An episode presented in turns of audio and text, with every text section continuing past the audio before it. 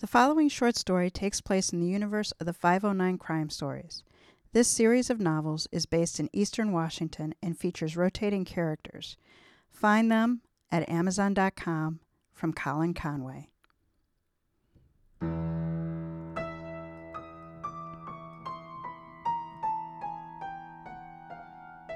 Welcome to Mysteries to Die For. I am TG Wolf, and I'm here with Jack, my piano player and producer. This is a podcast where we combine storytelling with original music to put you at the heart of a mystery. Some episodes are original stories, and others will be classics that help shape the mystery genre we know today. All are structured to challenge you to beat the detective to the solution. These are arrangements, which means instead of word for word readings, you get a performance that's meant to be heard. Jack and I perform these live, front to back, no breaks, no fakes, no retakes, unless the dogs decide to go mental. Support our show by subscribing, telling a mystery lover about us, and giving us a five star review. And mystery readers, check out our print and ebooks. The companion to Season 4, A Word Before Dying, is available in trade paperback and ebook. This season's companion will release on March 23, 2023. Watch for the pre order link. This is Season 5 Move It or Lose It. This season contains original stories paying homage to the vehicles that propel mysteries forward. A train was the setting for Agatha Christie's famed Murder on the Orient Express. A riverboat then took center stage on Death on the Nile and cars have been prominently featured in American crime stories with the glory of the getaway vehicle. Then there are the heists, from carriages to trains to armored trucks. For episode 4, a flatbed tow truck is the featured vehicle. This is Towed Away by Colin Conway.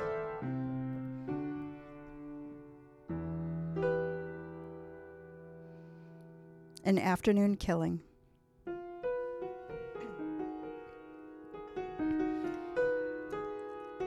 A flatbed tow truck sat quietly in the middle of an activity maelstrom. Usually, it was a tertiary player in moments like this, but today the vehicle and its driver were the stars. They were in the vacant parking lot on the northwest corner of Mission Avenue and Hamilton Street. Two lines of yellow Police Do Not Cross tape circled the small lot, marking outer and inner perimeters. Spokane Police Detective Quinn Delaney slipped under the outer line to meet his partner, Marcy Burkett. Marcy wore a black pantsuit, a blue silk shirt, and blue, black shoes. Her dark hair was cut in a punkish style, heavy on the bangs, short on the sides. It reminded Quinn of Joan Jett in her heyday. Marcy waved her notebook at the commotion surrounding them. You believe this? The intersection was one of the busiest in Spokane, with eight lanes, 12 if the turns lanes were added. It sat in the shadow of Gonzaga University. It was on the periphery of downtown. Hamilton Street funneled north siders to and from Interstate 90. Vehicular traffic remained busy throughout the day, while pedestrians were usually sparse. Today, however, clusters of college students gathered on the sidewalks at the edge of the crime scene. Many had their cell phones in the air and pointed them toward the tow truck. Several uniformed officers stood nearby to limit the looky loos from getting too close. Quinn shrugged. School's in session. That's my point, Marcy said. Those baby lawyers should be there, not here. Maybe they have online classes, Quinn murmured. Marcy rolled her eyes. Oh, that's great. They're learning how to eat their young even more efficiently. Quinn didn't feel like arguing. Not because he didn't enjoy verbally sparring with his partner, he did. It was that he didn't want to do it under the watchful eye of two dozen college students and their cell phones. He turned to survey the lot. Years prior, it had been a car wash. At the end of its useful life, the structure was demolished. Since then, weekend entrepreneurs trespassed onto the lot to sell everything from Rottweiler puppies to sports themed blankets to sh- cheap sunglasses. Hungry passersby would occasionally intrude onto the lot and eat takeout from the neighboring drive through only McDonald's. Quinn himself had done that exact thing after leaving a different crime scene some months ago. The vacant lot's owners never complained about encroachment, and the city codes enforcement unit responded accordingly. They ignored the situation. They all might change their tune now, Quinn thought. Members of the Spokane Police Department's traffic unit blocked the closest lanes on Mission and Hamilton. Red and blue emergency lights flashed from atop their patrol vehicles. Horns honked as commuters merged into single file lanes. Ready? Marcy asked. Quinn nodded and headed for the inner perimeter. An officer with a clipboard stood by the tape. His blue name tag read Silva, and the rookie was responsible for tracking who entered and who left this area. Quinn ducked under the tape but didn't bother holding it for Marcy. He tried that once, and she punched him in the arm for it. He never did it again. She bobbed under the yellow tape like a fighter slipping a punch. What do we know? Quinn asked her. I just got her myself and only got a quick debrief from the sergeant. She motioned across the lot. He's with some possible witnesses right now. Anyway, dispatch called the tow company, McDougan Tow Yard, who said the truck was signed out to one of their drivers, Brandon Rice. They ran him through NCIC, petty entries from a years ago, but no felonies. Quinn raised an eyebrow. Could he tow if he was a convicted felon? She shrugged. I don't think so, but maybe. Doesn't matter though, since he wasn't. They approached the tow truck from the driver's side, studying the Harley Davidson strapped to its flatbed. On the side of the black, teardrop shaped gas tank were airbrush wisps of smoke around the word Widowmaker. They couldn't see what was at the top of the tank. It couldn't be, Marcy said. She hurriedly climbed onto the flatbed. She dusted herself off as she moved forward. Whoever owns this bike is a wasted soul. Quinn didn't need to climb up to know what she saw. He was familiar with the biker club's logo, a skull shrouded in smoke. Marcy turned and hollered, Yo Silva! When she got the rookie's attention, she pointed at the motorcycle. Run the plate and find the RO, and then check into their background. Got it? Quinn moved toward the cab. The driver's door was closed, but the window was rolled down. Blood, blood splatter was visible on the front windshield. To see inside the truck's cab required climbing onto the side step. Quinn squatted and examined the stainless steel platform. It didn't appear as if any blood or other evidence was there. Marcy moved next to him as she tugged on a pair of blue latex gloves. Want first look? Quinn asked. She ascended the step and peered through the window. Marcy remained quiet for several moments. While she was up there, Quinn pulled a pair of latex gloves from the pocket of his suit jacket and slipped them on. Marcy hopped down. You'll like this one. Quinn stepped up and was careful where he put his hands. He wanted to ensure he didn't smudge possible fingerprints, so he held on to the side mirror's support bar. Blood and brain matter smeared the inside of the windshield. A man slumped to his right. His weight was caught by the seatbelt. The skull's left side was blown away and spread about the cabin. Tiny slivers of bone were stuck in the window visor. Quinn imagined the shooter climbing onto the side step to confront Brandon. The detective leaned back and extended his hand like an imaginary gun. The driver would have had nowhere to go because he was in the seatbelts. He dropped his thumb. Blam! That's sick, a young woman hollered. Quinn looked over his shoulders to the group of onlookers with their phones raised in the air. He lowered his arm and reconsidered the dead men. It was likely the shooter kept the gun tight to the victim so a potential witness couldn't see what was occurring. That probably meant it was a quick movement. The shooter brought the gun up from its hiding place into the cab where it was fired. If it was slow, Brandon might have fought it off, or a witness might have seen it. Quinn stepped off the platform. Behind the crowd of onlookers, a boxy white truck pulled onto the curb. The Spokane County Forensic Unit had arrived. Pretty brazen, Marcy said, killing someone on this stage. People stop here during the day, Quinn said. Even I've eaten lunch here before. A guy walking up to a parked vehicle wouldn't seem too out of the ordinary. Somebody had to notice this guy getting shot in the head, she said, looking over the crowd. Someone had to hear it at least. Quinn looked up to the cab. The cab's window is eight feet off the ground. It, it seems like no one noticed until there was blood. The driver probably knew his killer, don't you think? Marcy motioned toward the window. It's rolled down. Quinn considered Rice letting a stranger get close. If the driver didn't know the shooter, he didn't fear them, maybe a woman, an older man, who gets you to drop your guard? No one, Marcy said, glancing back at the gaggle of college students. You think one of them could have done it? Quinn shook his head. Unlikely. I can't see them getting their hands dirty for this. Officer Silva walked over. He ripped a piece of paper from his notepad and handed it to Marcy. The Harley's registered owner is Wyatt Schulte. He's got a history of assault, some felons, and that's his address. Marcy waved the paper. We may have caught a break. It's not the clubhouse. Quinn was happy to hear that. He wouldn't have wanted to contact a, mem- a member of the Wasted Souls at their local headquarters. The biker gang wasn't known for its hospitality, especially toward cops. Marcy asked Silva, Any luck with the witnesses? The rookie pointed to the opposite side of the vacant lot where two adult women huddled with the sergeant.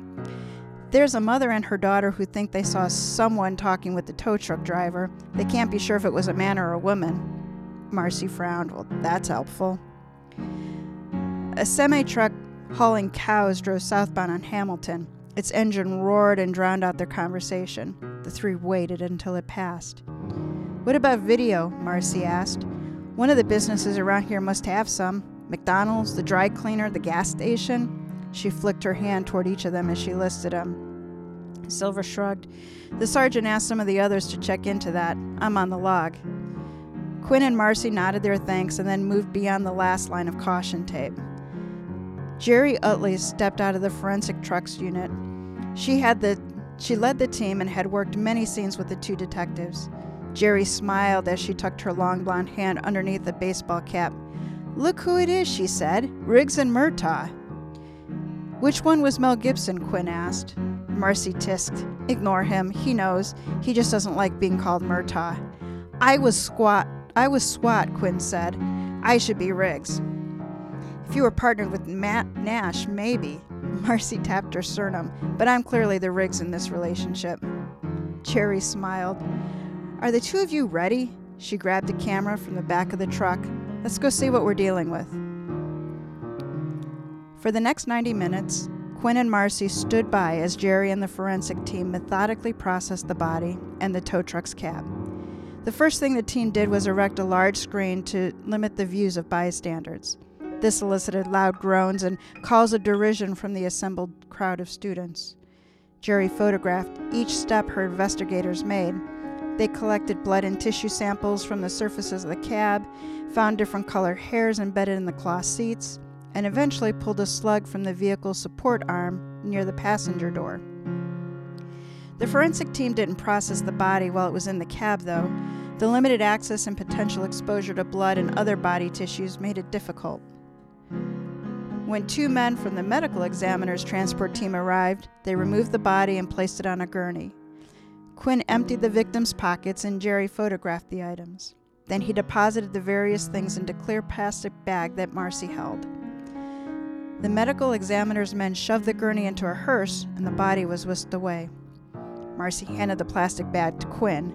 Inside were a wallet, a set of personal car keys, a cell phone, and 32 cents. He removed the wallet and opened it. It's confirmed, he said. The driver was Brandon Rice. Marcy snagged the bag back from Quinn and removed the phone. She activated it. Last call was from someone named Nadine. Looks like it came through roughly 30 minutes prior to the report of homicide. Could be the wife, Quinn suggested. Could be a girlfriend, Marcy countered. Jerry shrugged. If we're playing that game, why couldn't it be a sister? Marcy called the number and it went directly to voicemail. You've reached Nadine. You know what to do. The phone beeped and Marcy hung up. Nadine, no last name. She tossed the phone back into the plastic bag and looked at Quinn. Who do you want to talk to first?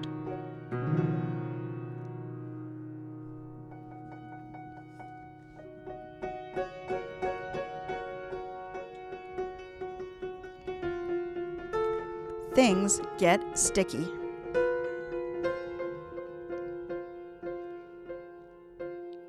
We call him Sticky, Callum McDougan said, as in the rice.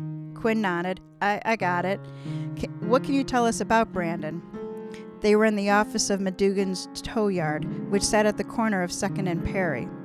The room smelled dirty of oil and perspiration. A calendar featuring a cherry red Chevy Nova hung on the wall behind McDougan. Next to it was a Playboy calendar from 1974 with the chesty blonde arching her back. A classic rock station played through the blinking clock radio, which sat on a metal credenza. Le- Lynyrd Skynyrd's song faded and was replaced by the Banner Fuel commercial. McDougan wore a faded blue shirt with a Mopar logo. His swivel chair squeaked as he leaned forward. He rested his hairy forearms along the edge of the desk. I'm not sure how much I should say. Quinn glanced at Marcy.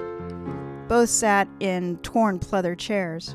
Her gaze remained firmly on McDougan and seemed unfazed by the man's statement. Quinn turned back to the tow yard owner.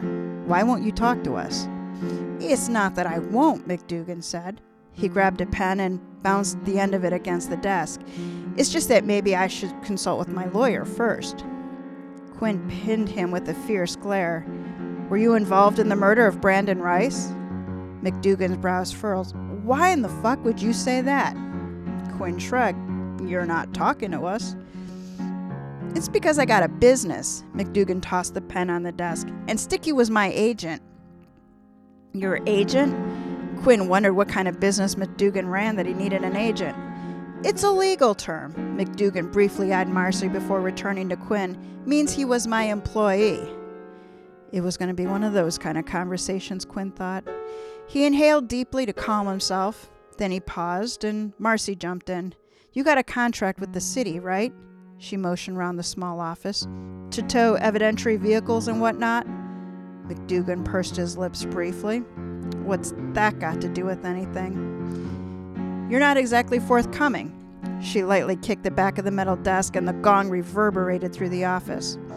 And the tow list is maintained at the chief's pleasure. All it takes is one phone call from us. McDougan held up a hand to interrupt her. Hold on there, sweet cheeks. Her expression soured. It's Detective Burkett. McDougan ignored her. You've got no right to cut access to tows. Then you better get with the truth. Marcy jerked her thumb through the door, or we'll walk out of here and straight into the chief's office. McDougan sneered at her. When she smiled, he eyed Quinn. I like you better. Then tell us about Brandon Rice, Quinn said. Marcy dropped back into her chair and crossed her arms. McDougan mimicked her motions. He flopped back in his chair and folded his arms over his barrel chest. It's just that Sticky might or might not have illegally seized that bike. Quinn raised an eyebrow. eyebrow. Might have? Might not have, McDougan said quickly. I don't know. Quinn nodded, following the line of plausible deniability. Where'd he get the motorcycle? That's the thing, McDougan said. Your dispatcher said Sticky had a bike on the back of his flatbed. I don't know nothing about that. You didn't dispatch him, Marcy said. McDougan's sneer returned. Lady, what part of I don't know nothing about that did you misunderstand? Marcy faced her partner. Let's go talk to the chief. Quinn lifted a hand as a signal for her to wait. You're running out of chances here, McDougan. McDougan pointed a thick finger at Marcy. Your partner has it out for me. Just tell us what you know, Quinn said, and we'll leave you to your business. McDougan briefly pursed his lips. The last call Sticky had was for a broken down BMW on Sunset Highway. He delivered it to the customer's re- requested repair shop on the north side. After that, he had some downtime. Quinn nodded, following along. What did he normally do during a time like that? Well, he usually came back here and worked on his wife's car. McDougan motioned toward a window that overlooked the yard. Nadine's got a clunker out there that he's limping along. If they knew how to manage their money, they'd be dangerous. But that woman has him wrapped around her finger. Old Sticky should have showed some backbone and put his foot down. And if he didn't come back to the shop, Quinn said, what then? Oh, well, he'd poke he'd park the tow rig where he was and he'd wait for the next call, McDougan said. I didn't want him burning gas with inflation at all. So he went into a black hole today, Marcy said, and came out with a bike? McDougan spread his hands wide. That's what it looks like, sweet cheeks. What more can I say?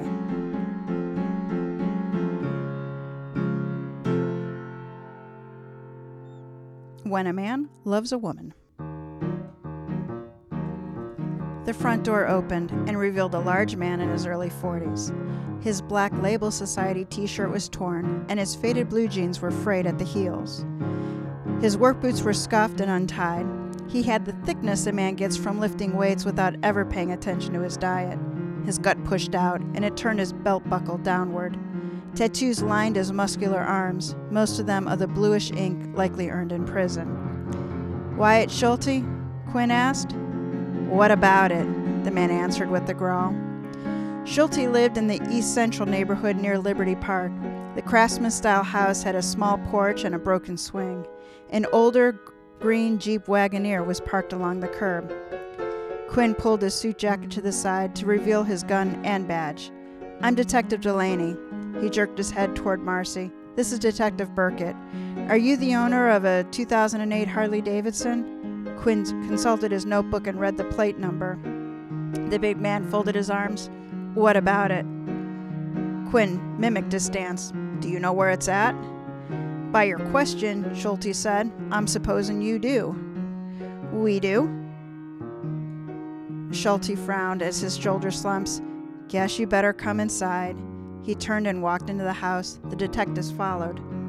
There was no television in the front room, only a stereo system rack and a weight bench. Dumbbells sat clustered near the wall. Empty beer bottles were kept in an old box next to the door.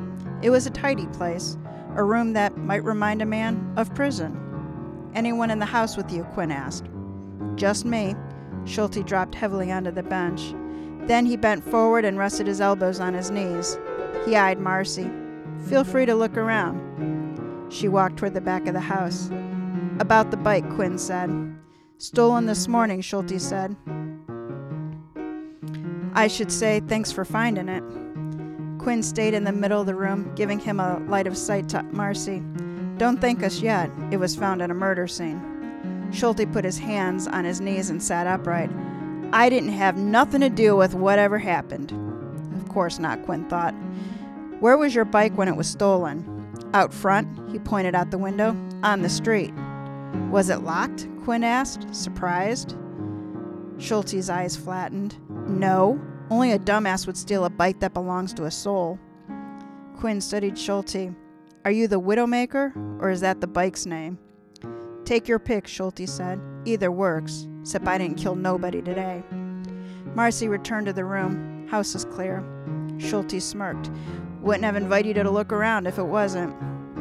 Quinn asked, Ever hear of Brandon Rice? The biker made a popping sound with his lips.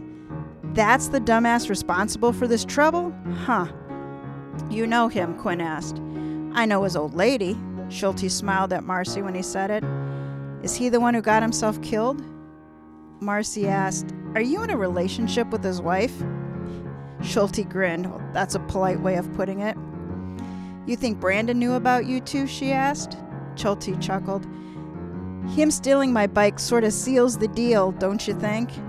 Quinn asked, Do you have an alibi for earlier today? Schulte sobered. I already told you I didn't kill the man. That wasn't my question, Quinn said. Okay, detective, how about I answer your question this way? I can alibi whatever time you say. Schulte stood and put a foot on the weight bench. After my bike was stolen, I went to the clubhouse. Most of the brothers were there, and I wanted to get them out looking for it. Quinn frowned. Alibis given by members of the Wasted Souls were suspect. Even the truth became tainted by its proximity to their clubhouse. If Schulte was indeed involved in Rice's murder, it would be challenging to unpeel the fake alibi onion when it came to the time to prosecute. Quinn and Marcy would need a rock solid proof.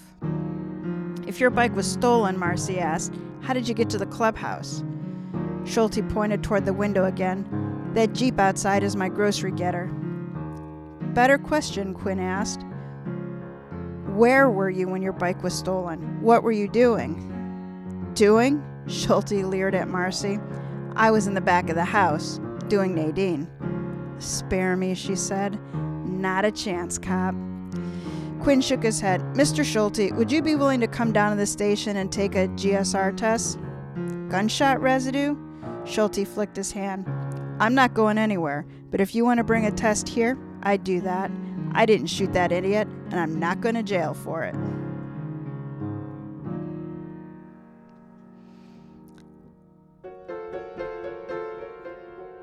Till death do them part. Nadine Rice came to the front door with an unlit cigarette and a lighter in her right hand. Her gray flannel shirt hung open over a dull Soundgarden t shirt.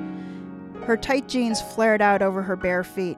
She leaned against the door fr- flame. she leaned against the door frame and affected a look of disinterest. Who are you? she asked, more bored than curious. Quinn and Marcy had left Wyatt with a couple of patrol officers so he wouldn't have the opportunity to call Nadine. The Rice home was in West Central. It was a dilapidated two story affair. The porch railing had failed and lay partially in the yard. There were no cars in the driveway and none out front. Quinn opened his suit jacket to show his gun and his badge. Detective Delaney, he said. This is my partner, Detective Burkett. Mind if we come in? I do mind, Nadine said. She eyed Marcy the way a pit bull might. Does he always speak for you? Marcy stared back but remained silent. Strong, si- quiet type, huh? Nadine returned her gaze to Quinn. I ain't seen the stupid son of a bitch.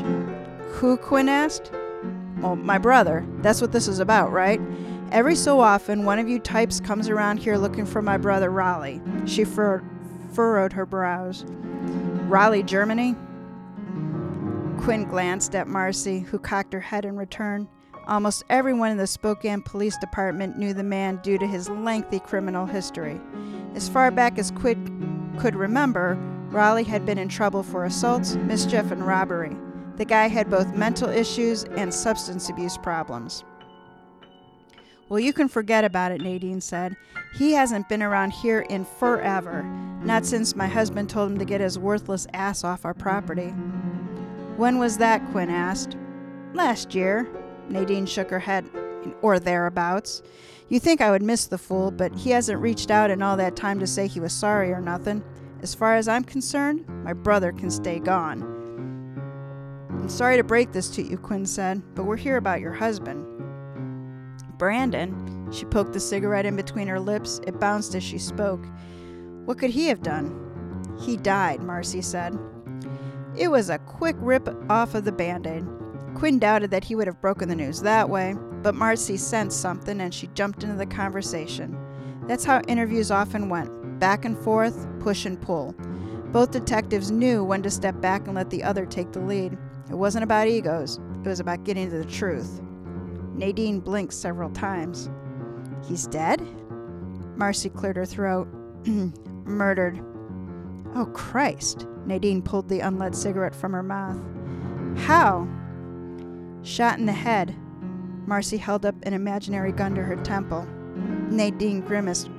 Where did this happen? In his tow truck, Marcy said. The corner of Mission and Hamilton. Nadine covered her mouth. You think Raleigh did it? Why would you say that? Marcy asked. You said you hadn't seen him in a while.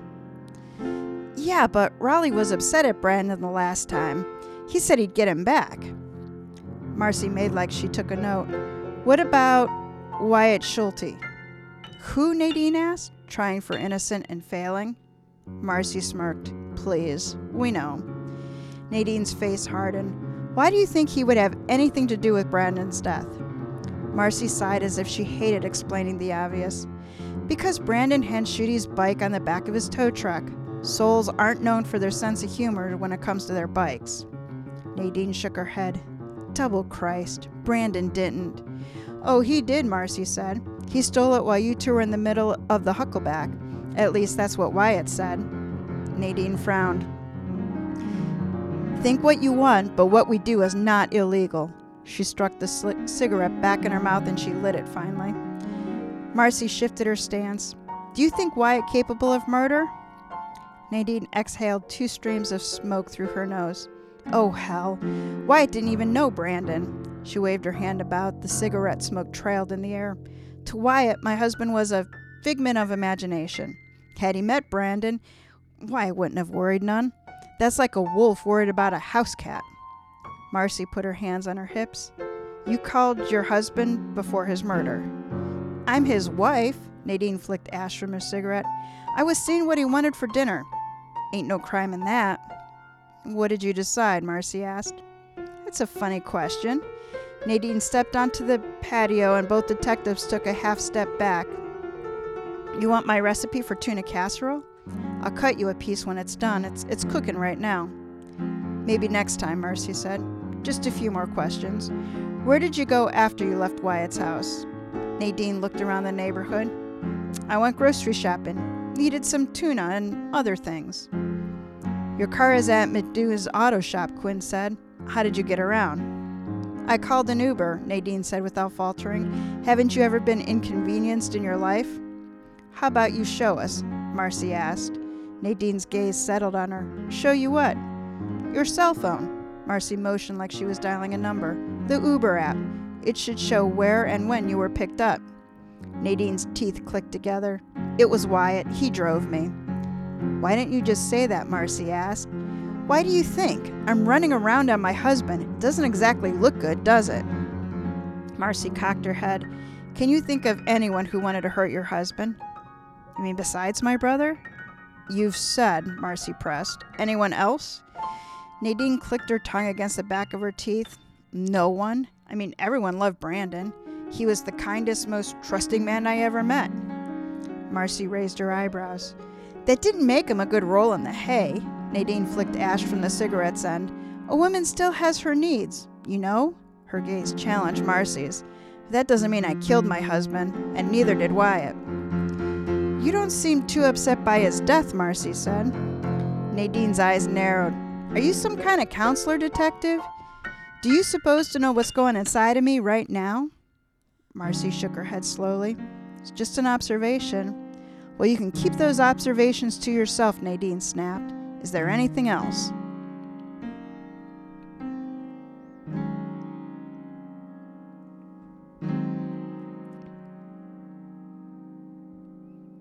Beast of Burden. Quinn tossed his notebook onto the desk before dropping into his chair. He tapped the space bar on his keyboard and called his computer to life. He grabbed his desk phone and called dispatch. It was answered on the first call.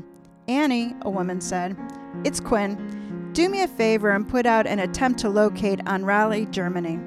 She clicked her tongue. What did he do now? Quinn cradled the phone between his ear and his shoulder. We'd like to talk to him about a homicide. He graduated to murder? Wow. There was more clicking on the keyboard. Raleigh's only a person of interest, Quinn clarified. He didn't want an overeager patrol officer to engage Germany as if the man was an actual suspect. Quinn still had work to do to move Germany into that category. A person of interest, Annie said.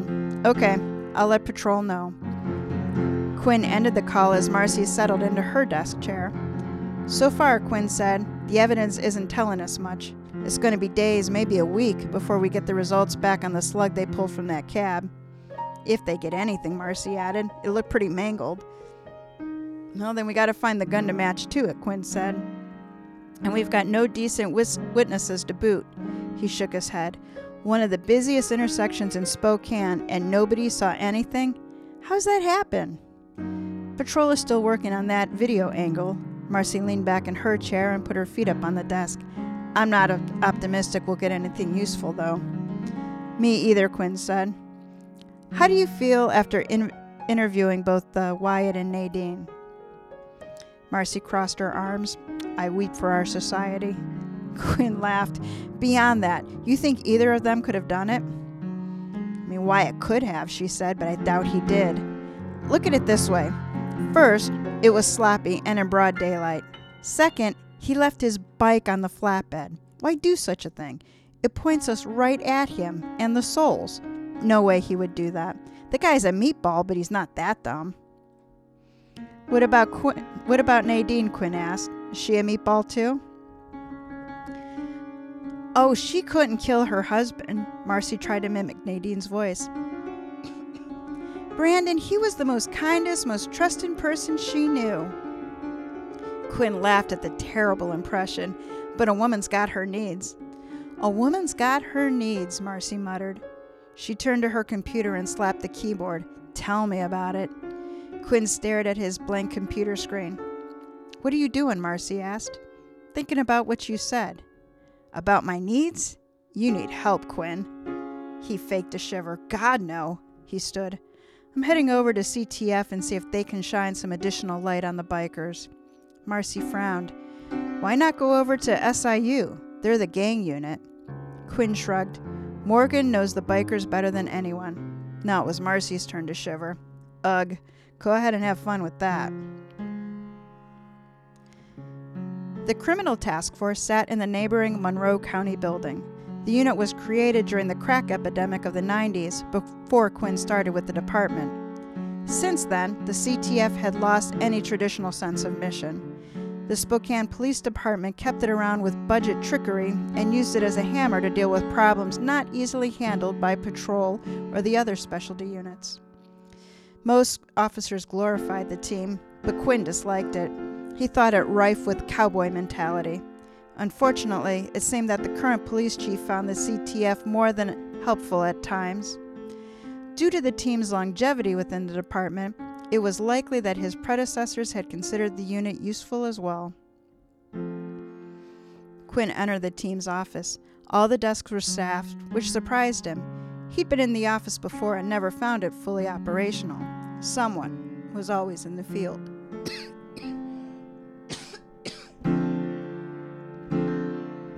The CTF was comprised of a sergeant, two detectives, and three officers. Detective James Morgan looked up as Quinn approached. He put down his pen and he squinted. The man was an enigma, a brute with a brain. Revered by many, hated by few. He survived multiple uses of force and ethics complaints. Rumors had circulated within the department about Morgan hobnobbing with judges, city council members, and defense attorneys.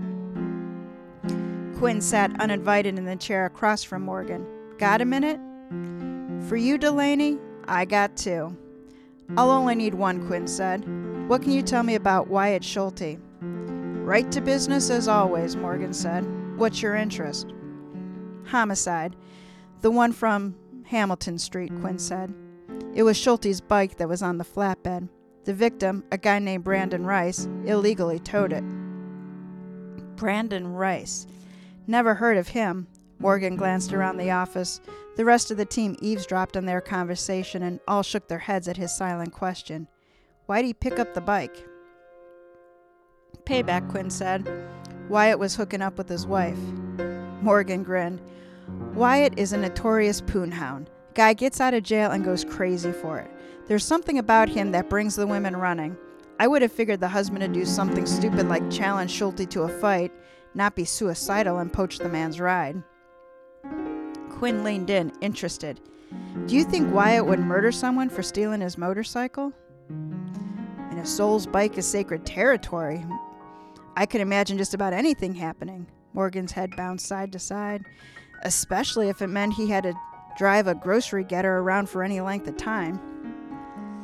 You know what he drives? Quinn asked. Morgan grunted. It's in the file. Most of them have a car for schlepping milk and eggs, except it's usually the old ladies who drive them. And with that said, there's no way I see Wyatt zapping someone on the corner at any time of day. It's too public. If he were going to do it, it would be done quietly where none of us would ever hear about it. That was in line with Quinn's own thoughts. How did he earn the Widowmaker moniker? It's an old 80s song, Morgan said. One of those hair metal bands. He told me one time when we were making nice, and I made a note about it in his file. We can look that up too if you think it's important. Quinn waved a hand. Do you think any of the souls would have killed Rice that way? Morgan shook his head. Same argument. A soul, the souls are hot tempered, but they're not stupid. That corner at that time of day, it's an audacious way to kill a man. Brazen, Quinn said, recalling Marcy's words from earlier that day. Detective synonym, Morgan said. I'll tell you this much there's a fine line between bravery and stupidity. When the results are disastrous, it's easy to point to the latter. When the results resemble success, it's hard to find the truth. Quinn stood. Thanks, Morgan. Morgan appeared perplexed. I don't know what I did. Well, you gave me some food for thought.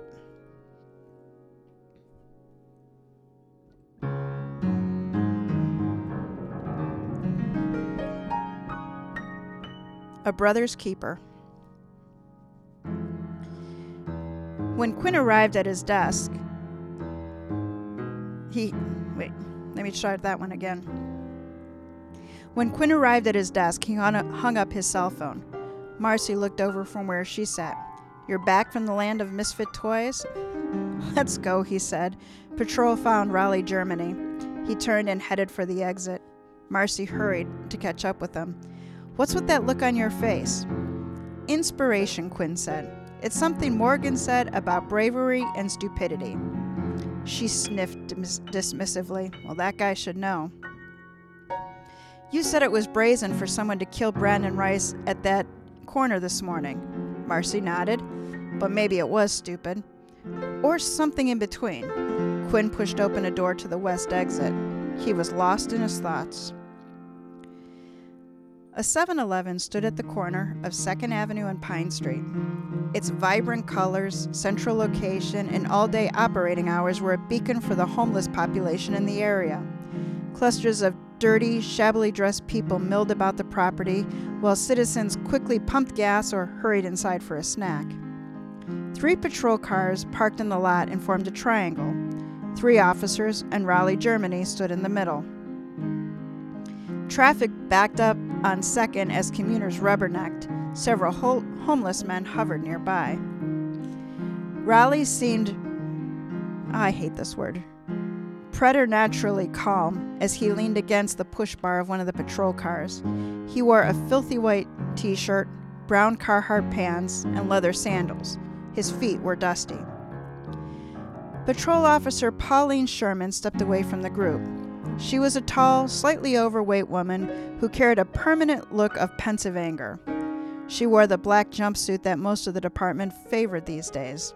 It's the professionals, she said. Marcy smiled. Ah, you like us. Don't sprain your arm patting yourself on the back, Pauline said. I'm mocking your suits. Of course you are, Marcy smirked. You're no fashion prize yourself. Pauline ran a hand along her side. Any man would be lucky to have a piece of this. Marcy snorted. Any man would be lucky to survive a piece of you.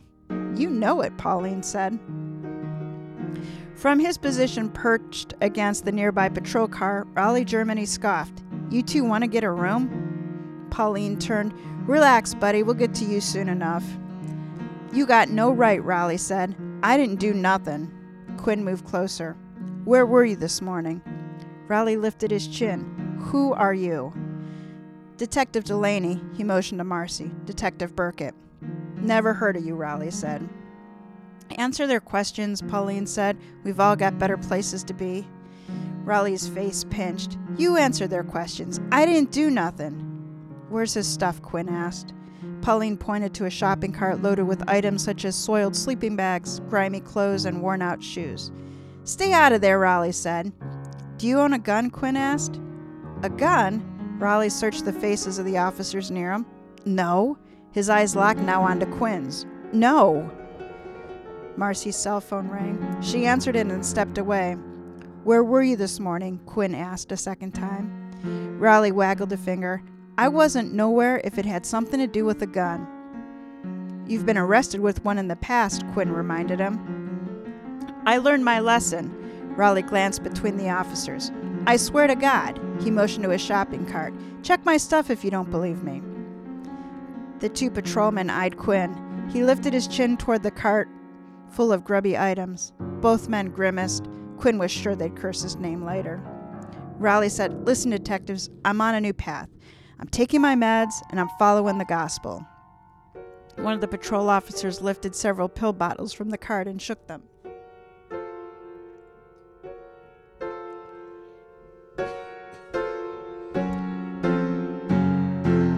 You see, Raleigh said, they leveled me out, quieted the voices. He tapped his temple. I even got my 90 day chip. She saw it. He lifted his chin in Pauline's directions. She confiscated it and put it in a plastic bag. Pauline motioned toward the hood of the patrol car. There's a chip in there with the other stuff from his pockets. Doesn't guarantee he's clean. I am, Raleigh said. He faced Quinn. I swear it. Why are you still out here? Quinn asked. On the streets? Raleigh spread his arms. I like it. Listen, you don't have to be sick in the head to want to be free. There's something completely different than drugs and the voices. Marcy covered her open ear with her hand. Say that again, she said into the phone. Quinn watched her for a moment before returning his attention to Raleigh. When is the last time you spoke with your brother in law? Brandon? Raleigh shrugged. Hell, I don't know. Not since last year, right before Thanksgiving, I think. Is that when he kicked you out of the house? Quinn asked. Raleigh furrowed his brows. What are you talking about? Brandon never kicked me out. Quinn nodded, playing along. But you guys fought, right? Our guys were even called in to deal with you in the past. That's because of my sister winding me up, Raleigh said. She did that so I would fight with Brandon, then she kicked me out because of it. She's crazy. He interlaced his fingers. You gotta believe me, detective. I'm totally neutral now. Wait, something happened to Brandon? Something didn't happen, Raleigh, Quinn said. Someone climbed up to the window of his tow truck and shot his brains across the cab. It wasn't me, Raleigh said. Poor Brandon. That ain't right. Marcy ended her call. Patrol found a business with some video of the incident. Quinn watched Raleigh for his reaction, but the man seemed more concerned about learning about his brother in law's status. According to Silva, a green Jeep Wagoneer pulled into the lot, Marcy said, and then grinned. Quinn was about to ask a question, but she cut him, cut him off. Wait, it gets better.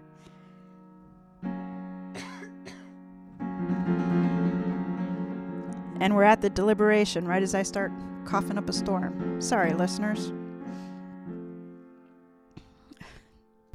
All right. I'm going to be honest with you. There aren't that many suspects. There aren't. Doesn't mean I know. So, Colin, he's given us a messy little murder. Um, it's a he said, she said, and it takes place obviously inside of a flatbed tow truck. So, here are the last people to affect the last days of Brandon Rice's life. All right. Mm-hmm. We got Callum McDougan, the owner of McDougan's Tow Yard and Brandon's employer. If Brandon was into some kind of trouble, and he's not saying he was, then he had nothing to do with it, of course. Of course. We have Wyatt, Wyatt Schulte, a wasted soul known as the Widowmaker, who is making it with Brandon's wife. It was his bike that was on the back of the tow truck. Uh huh. We have Nadine Rice, Brandon's wife. Brandon was a good husband, but boring in bed. It wasn't nothing that Wyatt couldn't fix. Oh my God. And then we have Raleigh Germany, Nadine's brother. His mental health issues landed him in jail more than once, but now he's on his meds and he's totally in control and happy living on the streets. I'm going to be honest. It doesn't feel like it's any of them. Funny thing that R- Raleigh's last name is really Garmany, but the first time I said it, I said Germany, and so then I couldn't change it back. So apologies to to uh, Colin because I know he wrote the name Garmany, but I said Germany. Well, I'm. I was wondering about that. I was like, that's such a peculiar last name. Like, it's Yep. not a bad last name. It's just like, Yep, all right, that's, that's what you call a typo. Okay, so here's a summary of your clues to work with. all right. Brandon was shot in the head in the cab of his flatbed tow truck, and his seatbelt was still fastened. Uh huh. The cab window was eight feet off the ground, and a step had to be used to reach the window. The tow truck was parked in a vacant lot on one of the busiest intersections in Spokane, and the lot was commonly used for pop up tent sales, eating fast food, and meeting up. There was no tow order on the Widowmaker bike. Nadine Rice and Wyatt Schulte were having an affair. They were together at his home when the bike was towed. After his bike was towed, Schulte went to the Souls clubhouse to get his brothers to look for his bike. He drove his Jeep. Nadine Rice called her husband about 30 minutes before his murder, reportedly to ask what he wanted for dinner, and he wanted a tuna fish casserole. She then went to the grocery store. Um, Nadine Rice's car was at McDougan's tow yard where Brandon worked on fixing it between his runs. Nadine reported Ubering it to the grocery store from Schulte's house, then quickly said that Schulte had driven her. And Raleigh, Germany, hadn't seen Brandon or Nadine in months, and he didn't own a gun. I think it's the wife, You think it's the wife? but I have to explain why. Because if I'm wrong, you're gonna tell me. All right. All right. Not that you're gonna tell me who it is, but because I'm pretty sure I have a detail wrong. okay. Um, I think it's the wife because she says that Schulte drove her to the grocery store, right? That's what she says. after he went to go tell his brothers to help him look for the bike. mm-hmm. So you're telling me Schulte lost his bike, his prized possession, and then drove the girl he's hooking up with to the grocery store? What? That doesn't sound believable. That's her story. I don't believe it. And I And didn't Schulte say that he went straight to the clubhouse? exactly. So and it was half an hour before. I don't understand why she called him. I'm sure that'll be explained if if it matters. If, you know, if it's not just uh, oh, she just did. Mm-hmm. you know, if she's lying. I think she did it because Schulte hasn't said anything about that.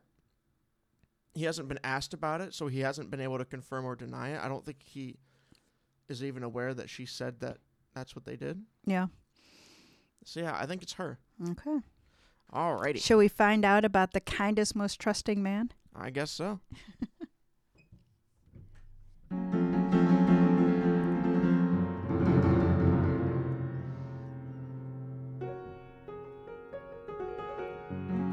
Nadine Rice opened the door to her home. She still wore the same flannel shirt as earlier, but had changed her t shirt to one featuring a Motley Crue logo. Black Converse tennis shoes were now on her feet. You're back, she said. Quinn asked, May we come in? She eyed Marcy. Decided to try my tuna casserole, huh? No, Marcy said. We have some follow up questions. Nadine stayed in the doorway. I told you, I don't know where my brother is. That's all right, Quinn said. We found him. She smirked. That was fast. Still batshit crazy, huh? Quinn shook his head. Actually, he's fine. He's on antipsychotics, attending counseling, and staying clean with the Lord's help. She crossed her arms over her chest. Well, I'll believe that when I see it. Throws a wrench into your story, Marcy said.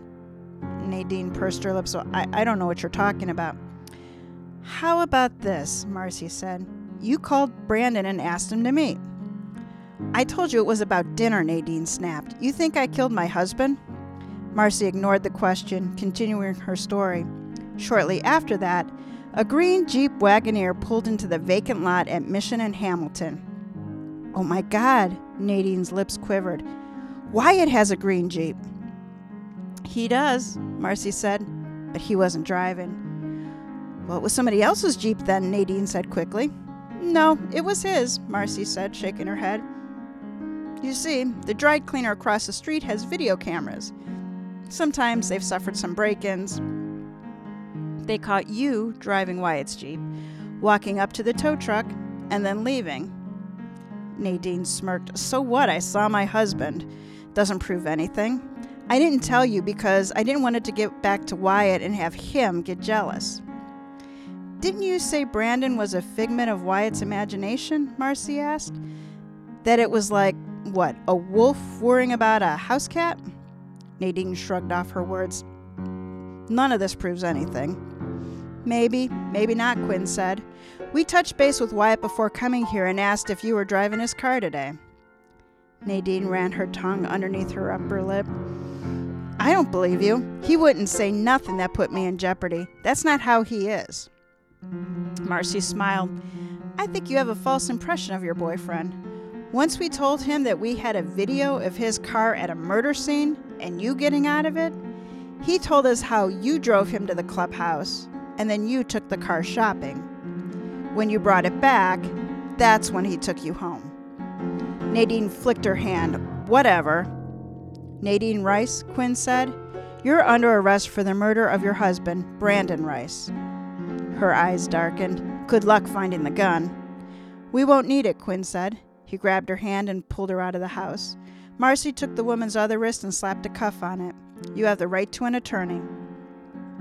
The detectives led Nadine down the steps to the waiting patrol car. You got it all wrong, Nadine said. Her voice was now soft and filled with uneasiness. Brandon, I mean, he wasn't that good of a husband. Marcy lifted her brow. You said he was the kindest, most trusting man you knew. Nadine twisted to look at Marcy. I was lying to not speak ill of the dead. You know how it is, but he beat me something fierce. Quinn suspected Nadine's story had changed now due to her being caught. She wasn't the first person to do that once in, com- in custody, and she certainly wouldn't be the last. Nadine looked up at Quinn. Her face softened and her eyes misted. I'm a battered woman. At the eleventh hour, Marcy muttered. Nadine squinted. It seemed as if she were trying to make the tears fall. It's true. I had to stand up for myself. Brandon was going to hurt me because of Wyatt. Are you admitting to killing your husband? Quinn asked. Nadine's eyes shifted to Marcy and then back to him. The tenderness in her eyes dissipated and she spat on the on the sidewalk. I want to talk to an attorney. When you get to jail, Quinn said. He protected Nadine's head as he guided her into the back of the patrol car, and when she put her feet inside, he shut the door.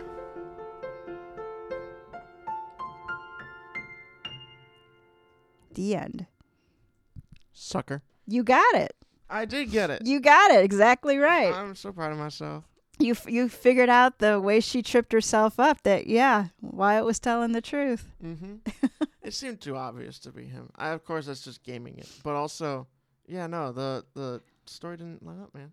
I don't think it was gaming it like him being obvious, but I think given the type of person and character was, he wouldn't have done it that way. Why did she call him? Did it explain that? And I wasn't paying attention. It didn't explain it, but if I put myself in uh, Colin's shoes here, the writer, That I was just a red herring. no, I think Oh. that was where she knew where to go get him. She, you know, she probably said, Oh. "Meet me." You know, I want to, I want to meet you. We need to talk. And he's like, "Okay, I'm going to be at Hamilton and I forget what the cross street was." Yeah. So I think that was the setup. I think it's weird though.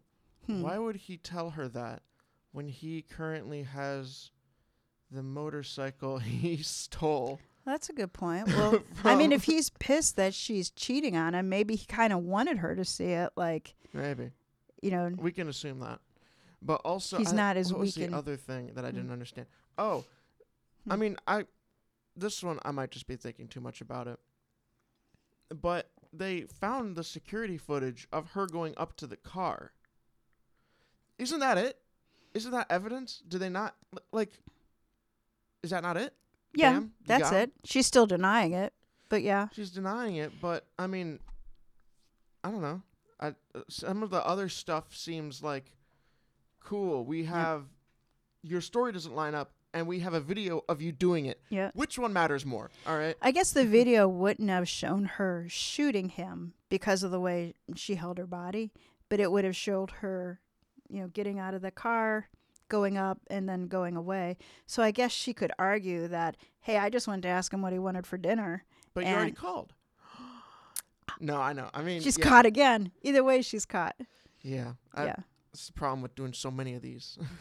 Well- you see all the little things that no, they do they matter in the end? No, but you can constantly pick apart anything if you have enough time. And this one was a little tricky to pick on where to put the deliberation Yeah. because, of course, once you got the video footage, yeah, it's it's done. it's done. So you had I had to put the break before that. But I thought with the way with the way man, I apologize listeners because my tongue just keeps getting twisted today. With the way Colin set it up, that footage was going to be kind of more for the the law and order side of it Yeah. that it wasn't needed for us mystery lovers to figure out. Yeah, I mean that was just there. the nail in the coffin, you know. Everything else was the more enter- entertaining part. Yeah. But it was set up well because you really could good. see a storyline in a Mhm. way where any of them could have done it. Like, you know, maybe um, Cullen McDougan, the tow truck owner, like maybe he was running something shady. Mhm. And so he off the witness. Yeah, I mean, it if they didn't go very much into that. He was like the first suspect, Yeah. and you know then he was just the guy. And so I think, I mean, it was pretty easy to strike him off just because you know there's no Yeah. He was really a witness. Yeah, there's no motive. It was a witness. And then um Widowmaker guy, I mean it could have been him. It could have easily been him. He could have gone to the club. I think if the killing had been more brutal, I mean this was nasty. Yeah. But if it had been more like, oh, 80 guys were there and beat him to death, yeah, it could have been him. But I mean when you think about the crime that they would have committed if they had caught him, they wouldn't have just shot him in the head and left him in his truck. Well, and the thing for me is they left the bike there. Oh yeah, and that, which is that's what they mentioned too. Yeah. Is that you left the bike? How would you? Why would you have gone and Yeah. done that? Yeah. You're right. That's a much more reasonable explanation as to why it's not them as And the brother was probably the least credible setup because he. ha- he there was nothing. a conflict, but it was a year old. It wasn't. if it was like a few weeks ago yeah. we kicked him out, that would have been like a fresh burn. Yeah. Um, that little change. Also, maybe if he had at least owned a gun, Yep. he doesn't have to have it on him. But if he owned a gun, it would have made it like a. Yep. But I mean, between him, he, they just found him at a 7-Eleven. Nadine is just a mean old little bitch. I mean, she tried to set her brother up to take a fall for that. Yeah, Poor Garmany. Germany, Germany. yeah. Oops. Um, this is this is really well written. I liked it. Um, So let's learn more about Colin. So Colin Conway is the creator of the 509 crime stories, the Cozy Up series, the John Cutler mysteries, and others. He served in the U.S. Army and later was an officer for the Spokane Police Department. He lives in eastern Washington with his girlfriend and a codependent Vizsla that rules their world. Follow his journey on colinconway.com.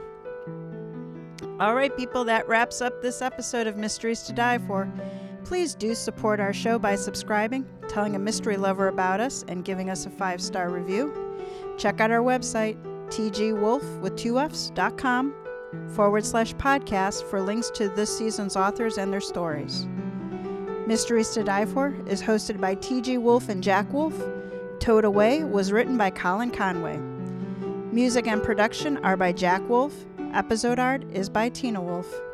All right, Jack. How are we going out today?